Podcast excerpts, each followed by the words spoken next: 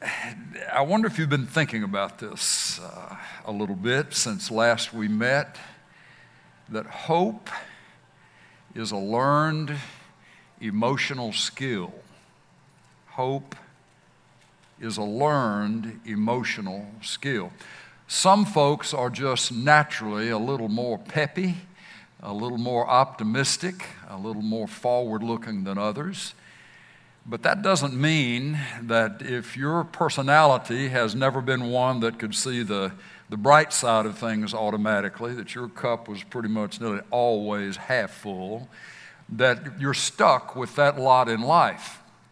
In fact, it seems as if from the scriptures that Jesus, when he walked this earth, was intent upon proving to his men and women, the ones who walked with him, that they could trust the Lord. They could trust in Him for the impossible. They could, they could dare to dream because He has the ability to not only plant a, a wish or a desire in a heart, but He has the ability to, to bring it to fruition, to, to cause it to happen.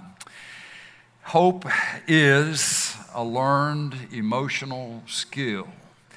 And I want to go a little deeper with that this morning, a little further with it. Last week we talked about, in this matter of learning how to hope, um, learning to recognize His presence. And we were with the disciples in the boat when the storm broke loose and Jesus was sound asleep in the back of the boat. And, um, you know, the, the, everything that the devil tried to throw at the disciples and at Jesus uh, it, it, was not enough to even bother Jesus enough to, to wake up from his sleep. He, he, he, was, he was not shaken, he was, he was not distressed. In fact, the disciples came, as you'll remember, and woke him up and said, Lord, don't you, don't you care that we're perishing? To which the Lord rebuked the, uh, the condition, calmed the sea, and the wind quit. And then he turned and looked at his men and said, You have no faith, you have no hope. In other words, as long as I'm with you, we're not going down. As long as, as long as I'm where you are, the devil is not going to win. And he was intent upon teaching them how to hope because of his presence with them in the middle of the storm. And today, I just have felt impressed coming into this Sunday uh, rather than sticking with what was uh, seemed to be in the beginning, kind of the outline that I would follow. I just really believe that there's there's a reason to insert this piece this morning. So I hope you'll hear it um, with with that as a little bit of a background. That we we learn how to hope when we learn to understand and accept His heart for us his heart for us. Hope is an emotion, as we, as we understand, and emotions can be very fragile.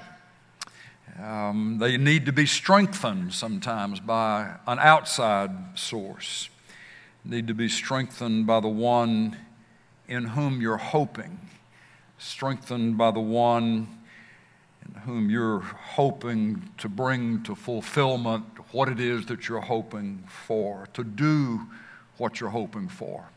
We've, we've said this before, and I, and I think it's, it's worth repeating that it, it's not so much important what you're hoping for as it is who you're hoping in. If the one you're hoping in is reliable, then your hope can be well founded. Beyond that, if, if the one you're hoping in cares about you, you matter to Him, then your hope can be well founded. If, on the other hand, there's no real sense that there's a loyalty between you and the person that you're hoping in, then you have reason to, to be concerned. But I want to suggest this morning that the generator, the primary emotional generator for well founded hope, is understanding and accepting the love that God has for you regardless this morning. Where, so, where, where did this start? Where, where did it all begin? Um, this matter of, of a relationship between heaven and earth. Did it start with, um, with, with you deciding one day that you're just gonna, you're gonna love God. You're gonna look to God. You're gonna seek God. You're gonna try to believe God. Or did it, on the other hand, start with Him? If you ask the Bible, if you ask the Scripture, where did it all start? The Scripture is amazingly clear. And Jesus put it this way John chapter 3, verse 16. For God, what did He do? So loved what? The world.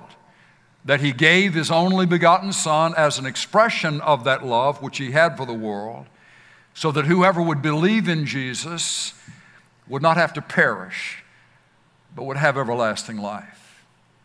It started with heaven loving the world, not with some people in the world deciding to love God. That, that is, um, I hope we'll see, amazingly important in this matter of hope. That it started with God. Jesus said, For God so loved and the word for love there is not just an emotional buzz, not just a, a fascination with or an interest in, uh, an infatuation with. It's the word in the Greek language that means absolutely the highest form of two things affection for and commitment to. An affection for the world a, a, a, a desire for the world, an interest in the world, yes, but also a commitment to do whatever was necessary, whatever it would take to benefit the world, to, in this sense, rescue the world. For God so loved the world. Now, now, what kind of world was it that Jesus was saying that God loved? A lot of hope in this. It was not a, a church going world, it wasn't just the religious world, it wasn't just the, uh, the non profane world. It was the world as the world existed filled up with people who didn't believe in God, who would curse God, who would be cruel, who would be all manner of unkind, who would be eaten up with selfishness, as well as others who might not be all the way off the cliff, but as the scripture would say, there's none righteous, no, not one.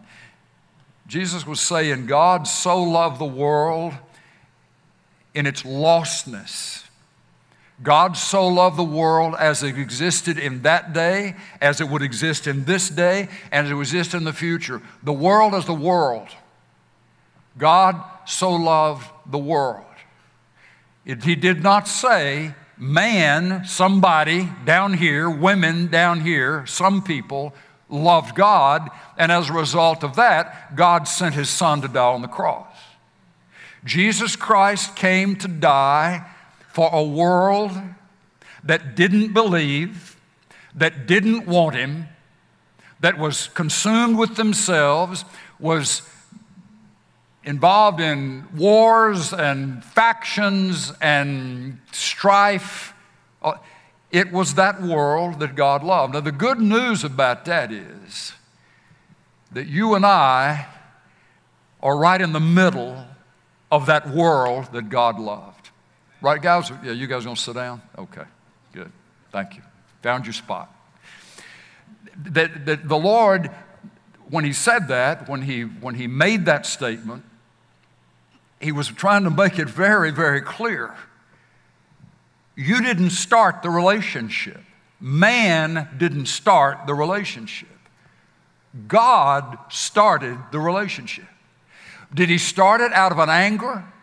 Did he start it out of I've had enough with the human race? He started it with a heart of love for mankind. He started it with a heart for you.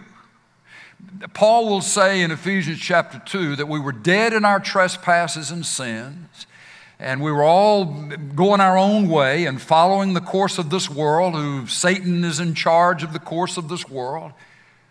But God, in the richness of his mercy, loved us, and he began to do a work quickening us that would turn our hearts with a desire to want to seek Him and want to express some interest in Him.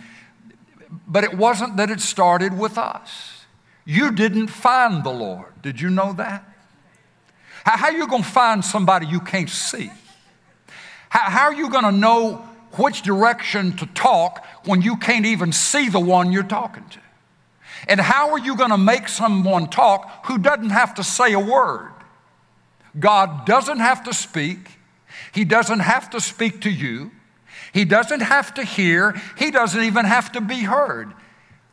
So it stands to reason then that if there was going to be anything to happen between heaven and earth, it was going to have to happen coming from heaven to earth. You didn't find the Lord, He found you. Now, when did he find you? Cleaned up, smelling right, sitting in church on Sunday morning? Or did he find you as a part of the world? Uh, can somebody answer me there? He, he, he found me, he found us as we were. Now, why did he find you? Why did he find you? Because he loved you. Why did he love you? Why did he love me? I don't have the foggiest idea, do you? When He's holy and I'm sinful, when He's pure and I'm dirty, when He's infinite and I'm finite, when He's massive and I'm tiny, why would anybody in their right mind want to come after you or want to come after me? It's hard to understand. It's beyond our ability. But this is, this is the thing, folks. This is a deal. Tying back to hope. If the one you're hoping in has a deep interest in you, then you can have a further sense that your hope is well founded because they care about you. They care about you one of our biggest struggles in this place of, of hoping in God, of, of living a life of hope, is that we can somehow have the conclusion that God doesn't care about me, that He's not interested in me, that I'm not sure how loyal He would be to me when push came to shove. So, as the Lord teaches us how to hope, folks, listen, He will take us to His Word. He'll take us to your Bible. And he'll take you to a passage like this in John 3:16, the words of Jesus. Jesus, God in a human form, God talking through Jesus. For God so loved the world that he gave. Not that the world so loved God that we gave, it didn't start with us. Now, folks, if this drops 18 inches, if you'll let this in, that God loved you before you ever came to church. God loved you before you ever quit cussing. God loved you before you ever gave a dime to anything of a charitable nature. God loved you because He loved you, because He loved you, because He loved you. Now, does that mean that everything we do pleases Him? Does that mean that that, that is the same as saying God's okay with all of my choices. That's not the same thing as saying that. But, but to say that God has some issues with some of the choices that we're making, some of the things that we bring on ourselves because of our hard headedness and because we just turn away from what He says is the way to live, to say that He has a problem with that is not the same thing as saying that those bad choices have the power to cut off the flow of His love toward us any more than a child who breaks a parent's heart. The choices that the child makes have the power to stop the mother from loving the son, stop the father from loving the daughter. You take that out to the scale of God, and where, where infinity is the dimension, And if it can't happen, has difficulty ever happening with an earthly mother, Father, how could that be the case with God Almighty, our Heavenly Father, and us? So let me ask you this question right now. You, not, not somebody sitting next to you, not where you used to be before or anything. Here, here's the question Do you know that God loves you? Do, do you know, and, and in the sense, I'm not talking theoretical. I'm not talking, well, the Bible says it, I believe that that settles it. No, it doesn't. Not in an emotional sense. If you don't feel it, it's as if it doesn't exist for you. It's a theory, but it has no connection. Hope, folks, listen, if hope is going to live and rule in your life, that hope will need to be tied to a felt knowing that God loves you. Now, here's the deal when does He love me? Does He just love me when I'm in church? Does He just love me when I'm behaving? Does He just love me when I'm nice? Does He just love me when I tell the truth? Does He just love me when I'm measuring up to the standards that I think God would? As long as that is your attitude, as long as that is your conclusion, you will never, never consistently walk in hope. Because the hope has to be tied to He cares about me. Warts and all, He cares about me. Good days, bad days, He cares about me. If you know He cares about you, if you know He loves you, then it's easy. The next step is an easy thing to hope in Him. And to believe that even when things haven't turned out the way you would hope that they would, you still are believing and understanding that the one who has the ability in his time to turn everything the way he wants it to go, that he will in his time on my behalf do what is best for me and do what he wants to do in my life. Do you feel in your heart the love of God this morning? Now, folks, again, I got to say it again. If having the sense that God loves you is tied directly to your behavior, you will never have a settled place in your heart that He loves you because it's conditional. Well, he loves me if I go to church. He loves me if I give my tithe. He loves me if I'm nice to people. He loves me if I pay, if I pay my bills. He loves me if. He loves me if. He loves me if. Here's what Jesus says God so loved the world as the world was, unrepentant, still not confessed. They would crucify Christ, God come in the flesh all of the things that the world hadn't done right did not, in a consummate sense, turn God's heart for the world back from loving the world. You were in the world. You say, Pastor, why are you, why are you getting so worked up about it? I'm telling you, it's foundation.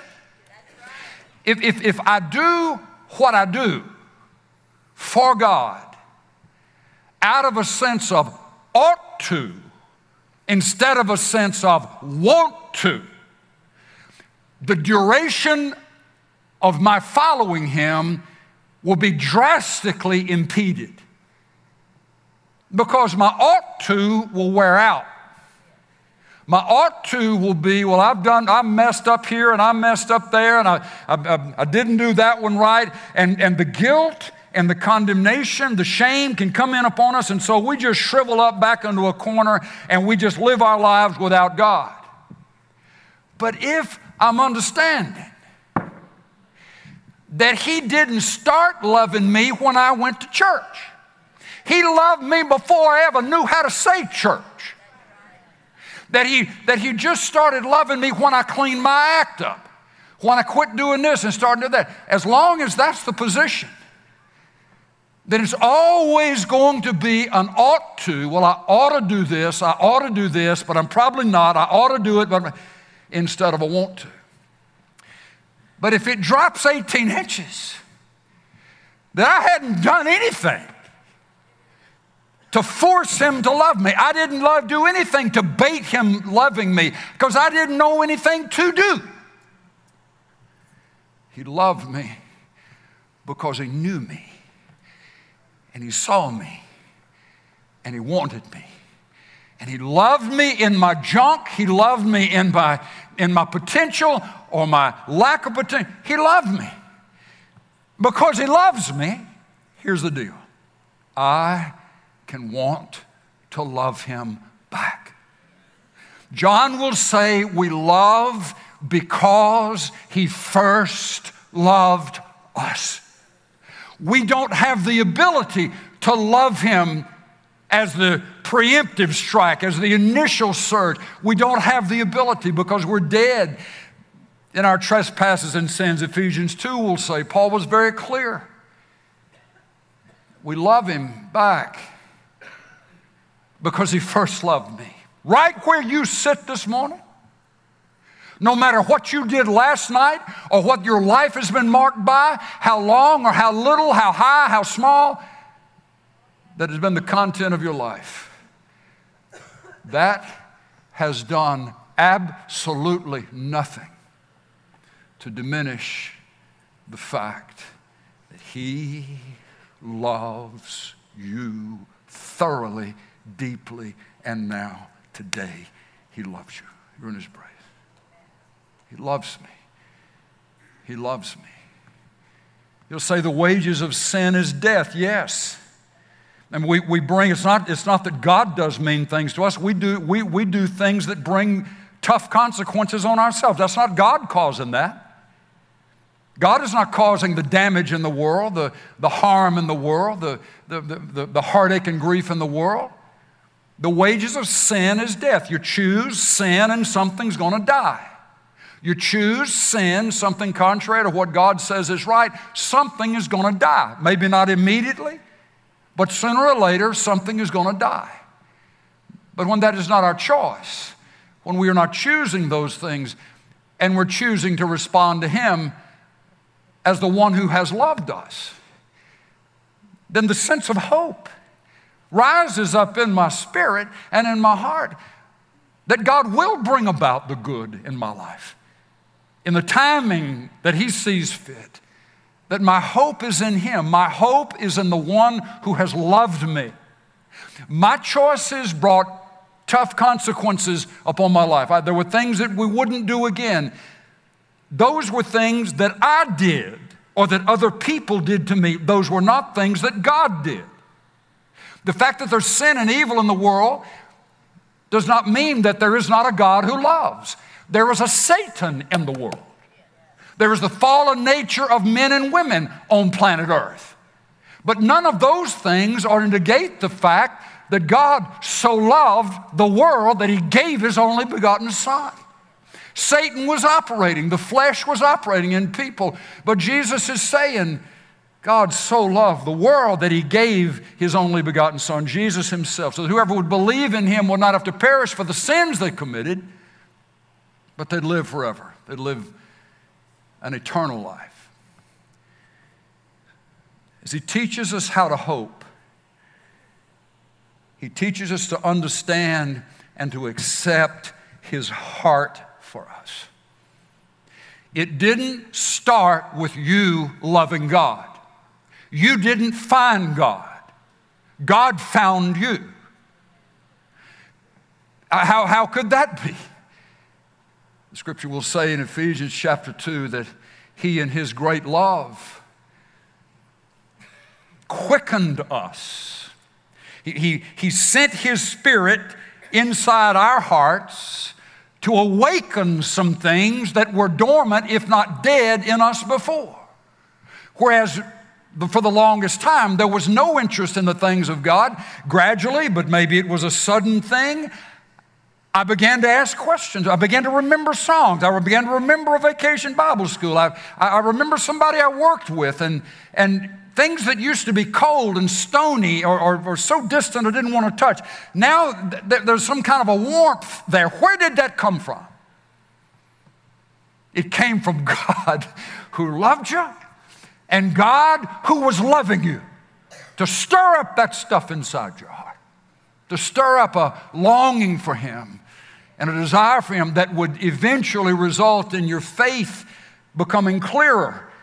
I put my trust in what Jesus did for me on the cross. He died for my sins. I receive His death for my sins, and I receive forgiveness, and I, re- receive uh, my, my home in the Father's house, and I'm adopted into the family of God, and I'm not a stranger, I'm not an alien, I'm, I'm an heir of all of the promises that God ever gave. Who started that?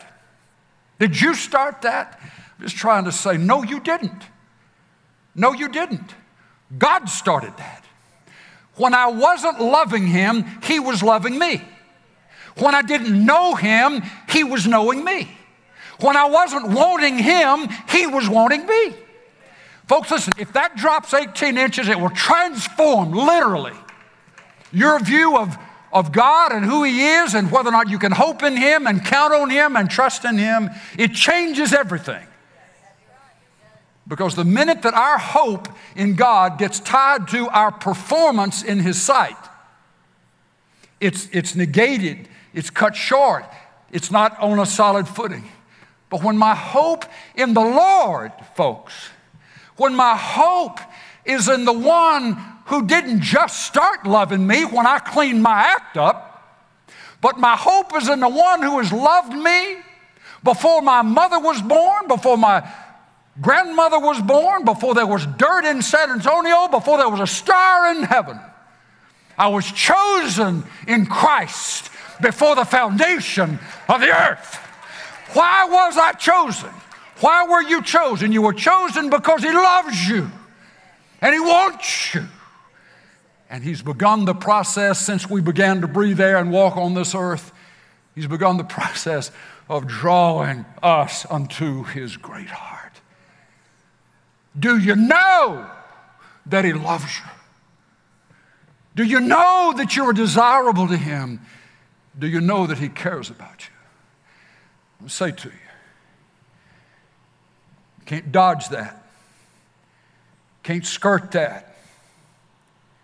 Can't go to enough church services, can't memorize enough Bible verses, can't do enough sacrificial service to compensate for the lack of knowing deep in your knower, I don't understand it, I don't deserve it, but my Father, God in heaven, loves me.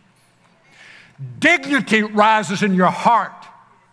You understand that there's a significance about you, there's a specialness about you, there's a uniqueness about you.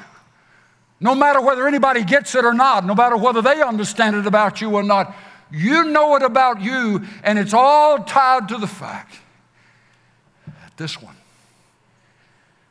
bigger name than any name on the earth, the King of all kings and the Lord of all lords, the God of all creation, knows my name, and He loves me. And because He's loving me, I now love him back.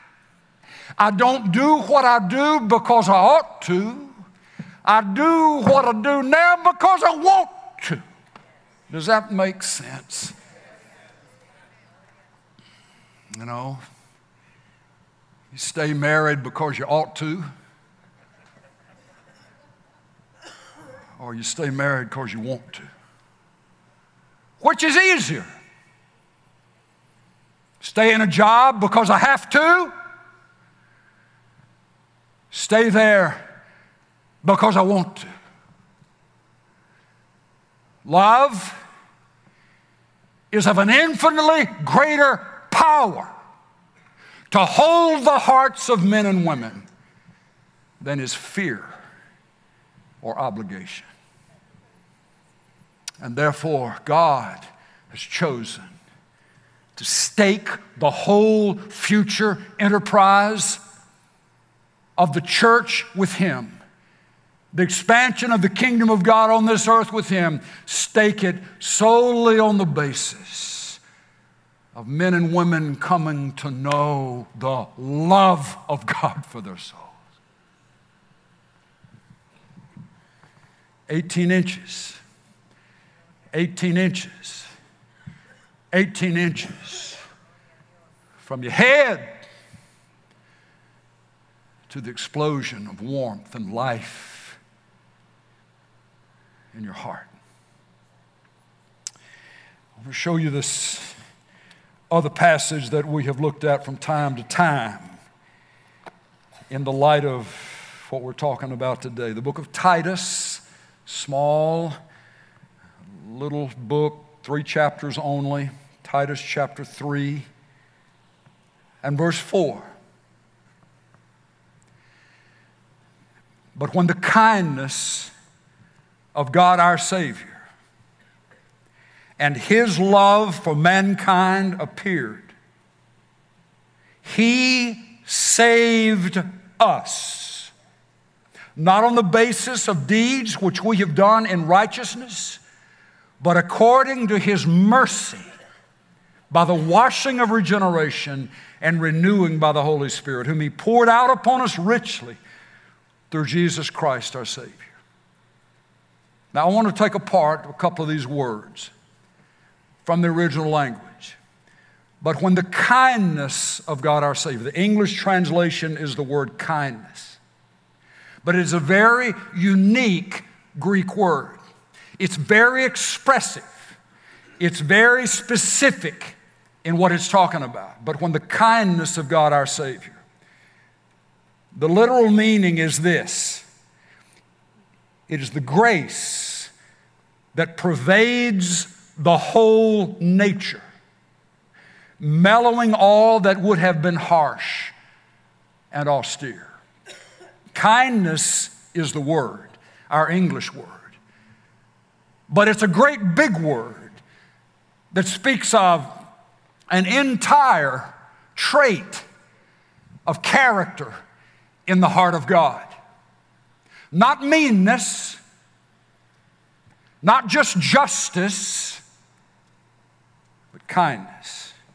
The grace that pervades his whole nature, mellowing all that would have been harsh and austere, his, his ability to judge, his rightness as he judges the, the, the, discipline that he would mete out, all of those things that, that in, in their singular form, harshness, and, and, and you feel the, the, the brunt of the discipline of the Lord, and it can be painful.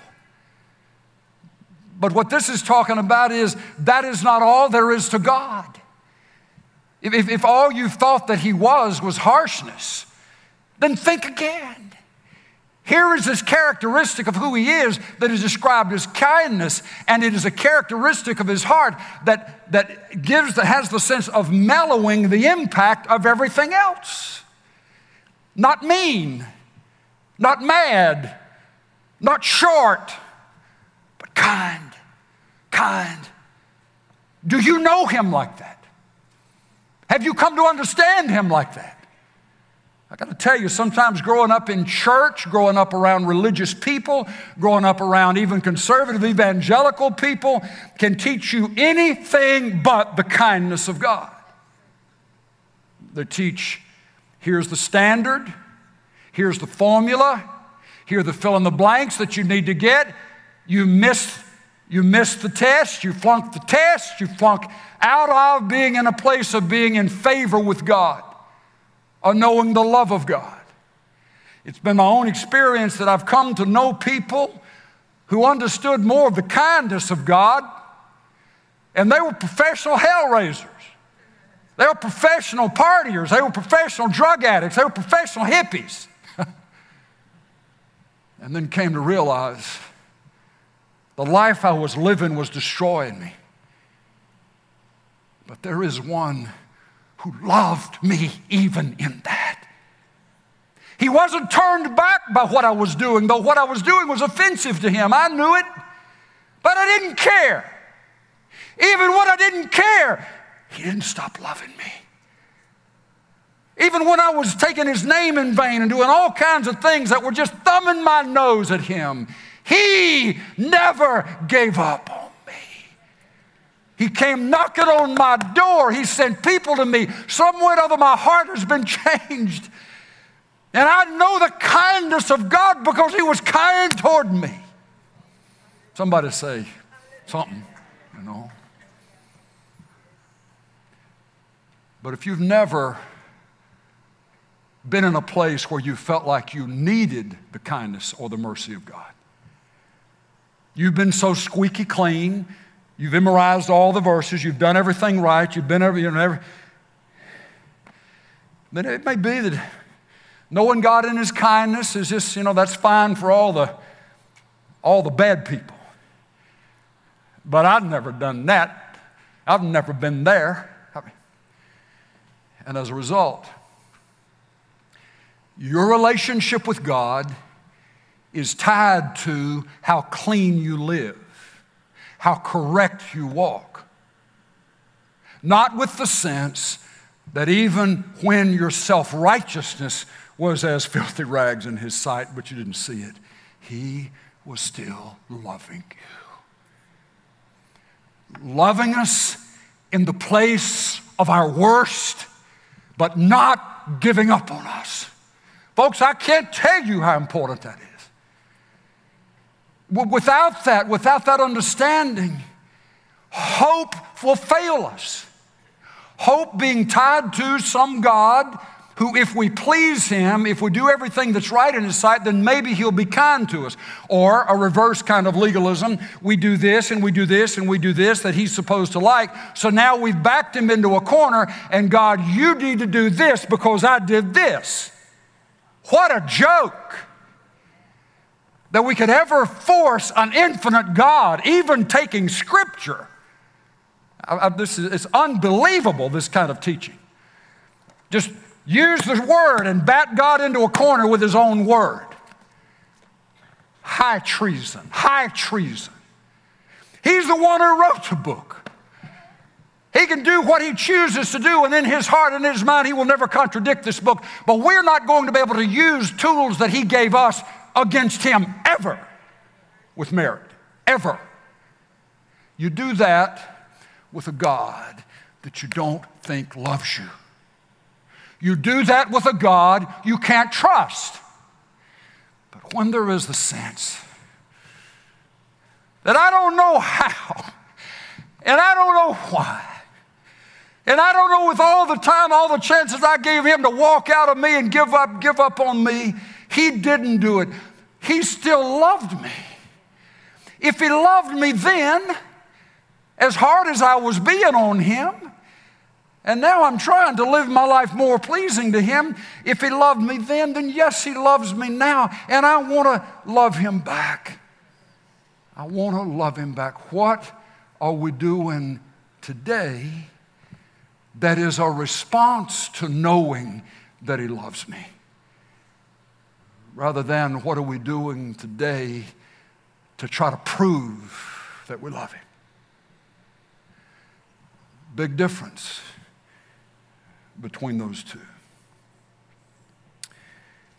He saved us, Titus 3 5, not on the basis of deeds which we have done in righteousness.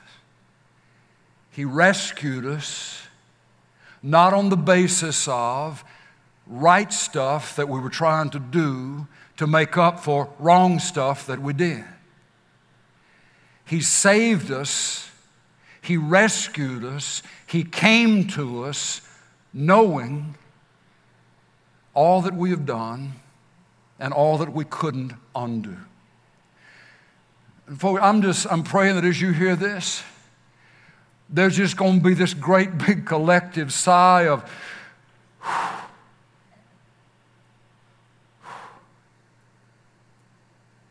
Lord, you loved me. And there were no secrets with you.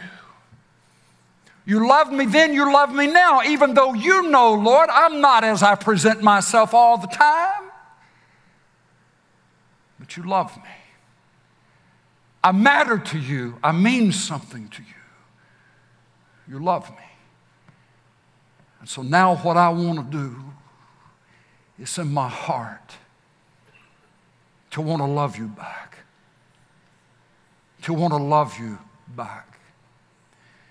He saved us not on the basis of deeds which we have done in righteousness, but according to His mercy. He saved us according to His mercy. He rescued us according to His mercy. That means we needed mercy. That means we, we needed for someone to step into the fix that we'd gotten ourselves in, whether we completely understood it or not. He saved us on the basis of His mercy, not on the basis of me proving to him that I'm enough benefit to him that he ought to be nice to me. Or that I quote enough scripture and back him into a corner that he ought to do something to preserve me. He saved me, he saved you on the basis of his pity for us, his kindness toward us that we didn't deserve and we couldn't generate within him and make him give to us. He saved us on the basis of his mercy. His mercy.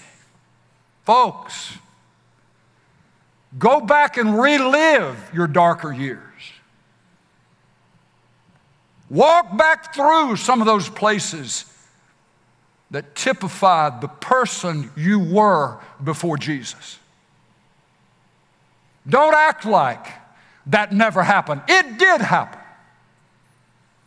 And it's there for a reason.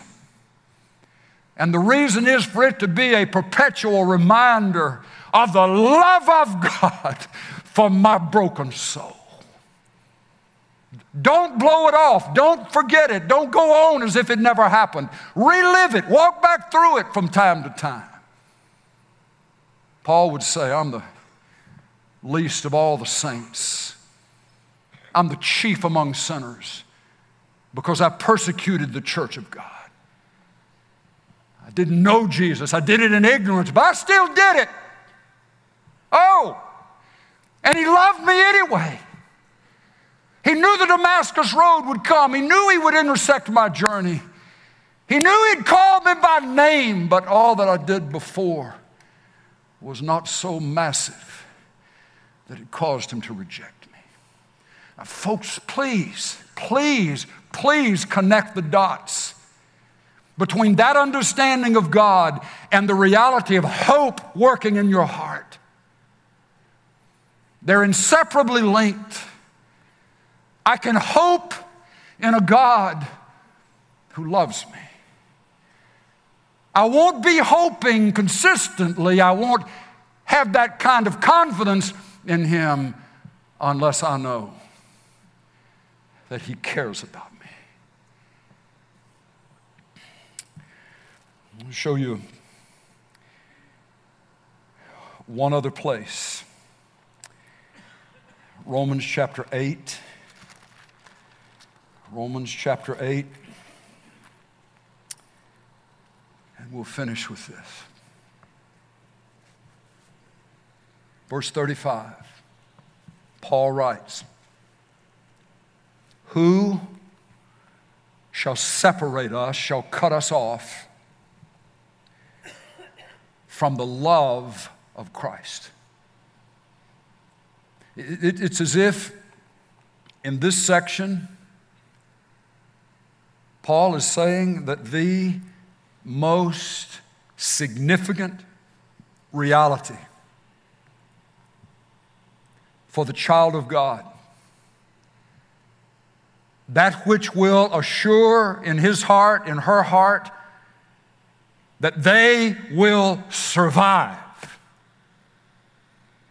That they'll not be destroyed, they'll not be discarded, they'll not be left. The most significant commodity in the life of a child of God is the felt love of God in their souls. Do you feel it? I'm not, didn't ask you, did you know it? Do you agree with it as a concept? Do you believe it's in the scripture? Do you feel his love? Do you feel the love of God? If you have distanced yourself so far from that life you used to live, Where when you think back about it and how amazing it would have been that he, he even noticed you, he saw you, he cared about you, he won you. You've so completely become another person, in a sense, that you've lost touch with how much of the mercy of God it took to rescue you. Then I submit to you, you are living in a phony world. You're living in a world that will devoid you of hope, that will devoid you of a sense of the importance that you hold in God's heart. And so now we're so squeaky clean. All our friends are squeaky clean. All our Christianese is, is understood by just those we hang around with. And, and so we don't really need to be thinking too much about the kindness of God because basically we just deserve the kindness of God. We're, yeah. When in reality, we don't even get it that all our righteousness is as filthy rags. Self righteousness is just as damning as unrighteousness in the sight of God. I distance myself from the places and the seasons and the times when I needed the mercy of God. When I needed Him to rescue me, not because I had anything to offer to Him, but in spite of everything I'd done against Him, still He loved me. You distance yourself from those places and you distance yourself from that organic relationship. He loves me not just at my best, He loved me in my worst. And He never quit. And He hadn't stopped, and He won't ever stop. I love Him I do what I do, not trying to back him in the corner. I do what I do because I want to. I'm loving him back. I'm loving him back. I'm loving him back. I'm loving him back. Has your service for the Lord gotten cold and stale and dry? As a Christian, doing what you do, has it become just routine and just something you push on through, just another box to check? Or has it remained something that you do because you enjoy doing it? And I'm going to say to you, folks, and I don't care who you are, what position you hold in this church or in any church where you may be listening, if the sense of doing what you're doing for the kingdom, you're doing it just because you have to, not because the love of God and wanting to love Him back is the driving force behind it. You're doing it because you want to. Check out. Put in for retirement for a season. Raise your hand and say, I can't play, keep playing this game. We can't afford to keep pressing on without the love of God. The felt, measurable, discernible, empirical love of God working in our hearts that drives us to do what we do. You can keep going, but it will suck you dry and make you mean. And I don't particularly need an amen to that. It's the truth. Some of the meanest, most narrow minded people on the face of the earth are people who are serving God because they think they have to or ought to, not because they want to. You lose sight of the frailty of my flesh. We lose sight of the things that I've done, and so we become judgmental and we and we we become very narrow in our in our focus. We can't be around very many people because everybody in the whole world's a jerk. We forget that we were king of jerks. When he loved us, rescued us. And the, Jesus would say, as the Father has sent me, even so what? You remember that? Send I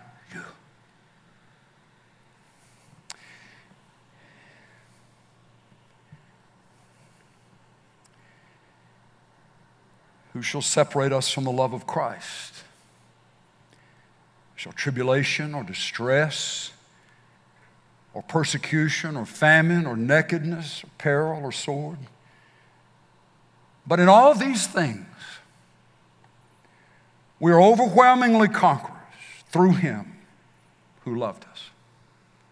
For I am convinced that neither death, nor life, nor angels, nor principalities, nor things present, nor things to come, nor powers, nor height, nor depth, nor any other created thing shall be able to separate us, shall be able to cut us off from the love of God who is in Christ Jesus, which is in Christ Jesus, our Lord. He's not just talking about the entity, the, the, the, concept of distress or persecution or famine. I believe he's including in that our reactions that can come out. What can blow up out of us when suddenly we realize that we're under great pressure or that we're in a time of great need, famine, or we're being hounded and persecuted. I believe he's saying not only those things that would come against us, but included in this is our response, our wrong responses, the things that that, that pressure squeezes out of us that's unchristlike. That our choices, our behaviors, our, our wrong expressions, even those do not have the power cut off the flow of the love of God from our heart. Folks, it's not you holding on to Jesus.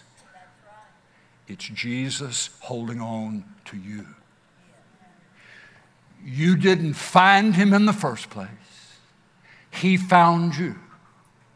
The idea of you being a part of the great company of the kingdom of God and the family of God and, and, and, and having a, a new future and a new destiny and so forth, that, that did, you didn't come up with that. Came from Him. Came from Him.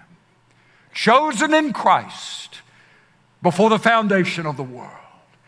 Picked out because you were wanted, because you were desired, because he something, saw something in you of great value.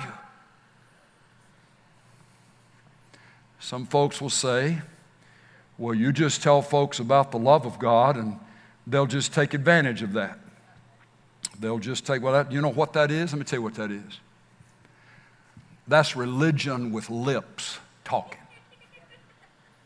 Because religion works best when it controls by fear.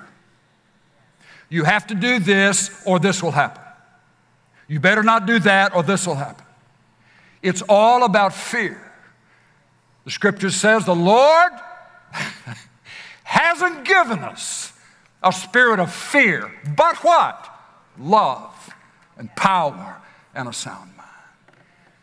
The power of love, the power of knowing that you are loved, has infinitely greater power than someone holding up over you if you don't do this, this is what will happen to you.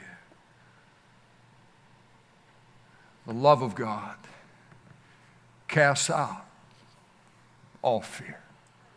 My brothers and my sisters, I know I've hollered and slung sweat this morning, I, I realize that. But, and, and if I could somehow just all of a sudden calm down and just be a really nice person, like maybe a really sweet grandmother right here talking to you or something, to just say to you, open your heart up all over again to how much He loves you. What you've done or haven't done does not have the power to change that fact. So when my heart is opened to the fact that He loves me and He causes me to know that in increasing degrees and further levels in my heart, then here's what happens I want to love Him back. I don't want to just take it all and run off somewhere and forget about it. He wins my heart. As He wins my heart, He, in a wonderful way, begins to own my heart. How'd you end up? How did you end up with that person you're sitting next to this morning? Got a ring that you swapped. I'm quite sure that there were other options if you'd waited long enough and da da da da da da. But you, cho- but you chose each other. Now, why did you choose each other? Now you say, well, it was a shotgun wedding. We don't want to hear about that. We don't want to talk about that. But let's say it wasn't a shotgun wedding. Let's just say it was something that as time went on, it rose up in your heart. I don't know that I want to live another day without her in my life. I'm not sure if ladies say that or not, but I think it works in guys. My world is framed by the joy of being able to love her back. She said yes, and I'm so glad she did.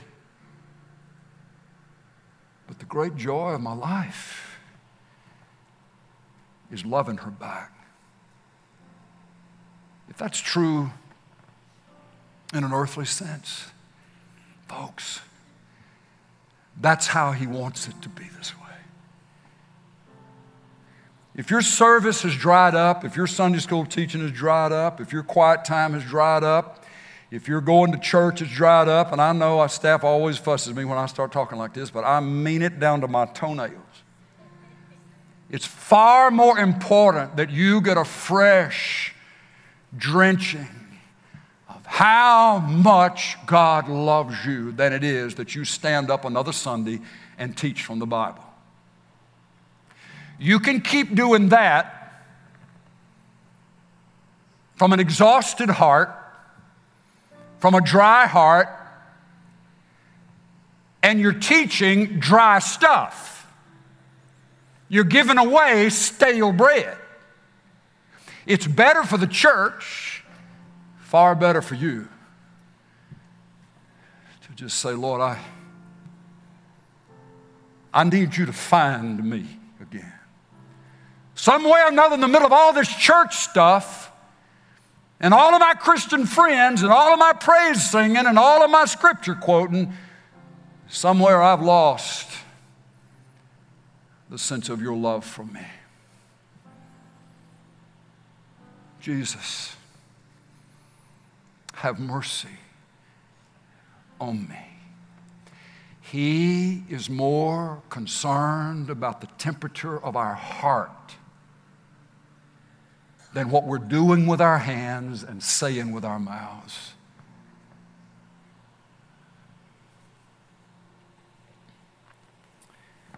Give him a chance to find you as a child of his, all over again. Lord, I, I need you. I miss you.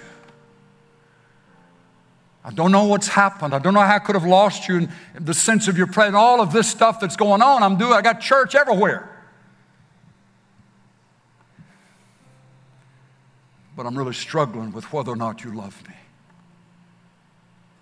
Just saying to you, folks. And it's consistent through your Bible. Knowing the love of God for you personally is the single most important gift, gift that God, by His Spirit, would ever desire to bequeath to His children. Now abide faith, hope, and love. And the greatest of these is love. So, way back yonder, when you didn't know him, when you were doing what you were doing because that's just how you did life, he was loving you. You hadn't memorized the verse of Scripture. You hadn't even been in church. You hadn't been baptized yet. Loving you, loving you, loving you, loving you. Still today. Still today. His love for you is vibrant and real. And amazingly quickly, that which has been dry, that which has been just doing by rote, because I ought to, can be transformed into I'm doing it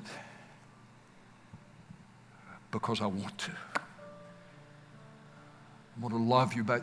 We don't have the sense of loving Him back until we first have the sense of being loved by Him. That's how it works. We love because He first loved us.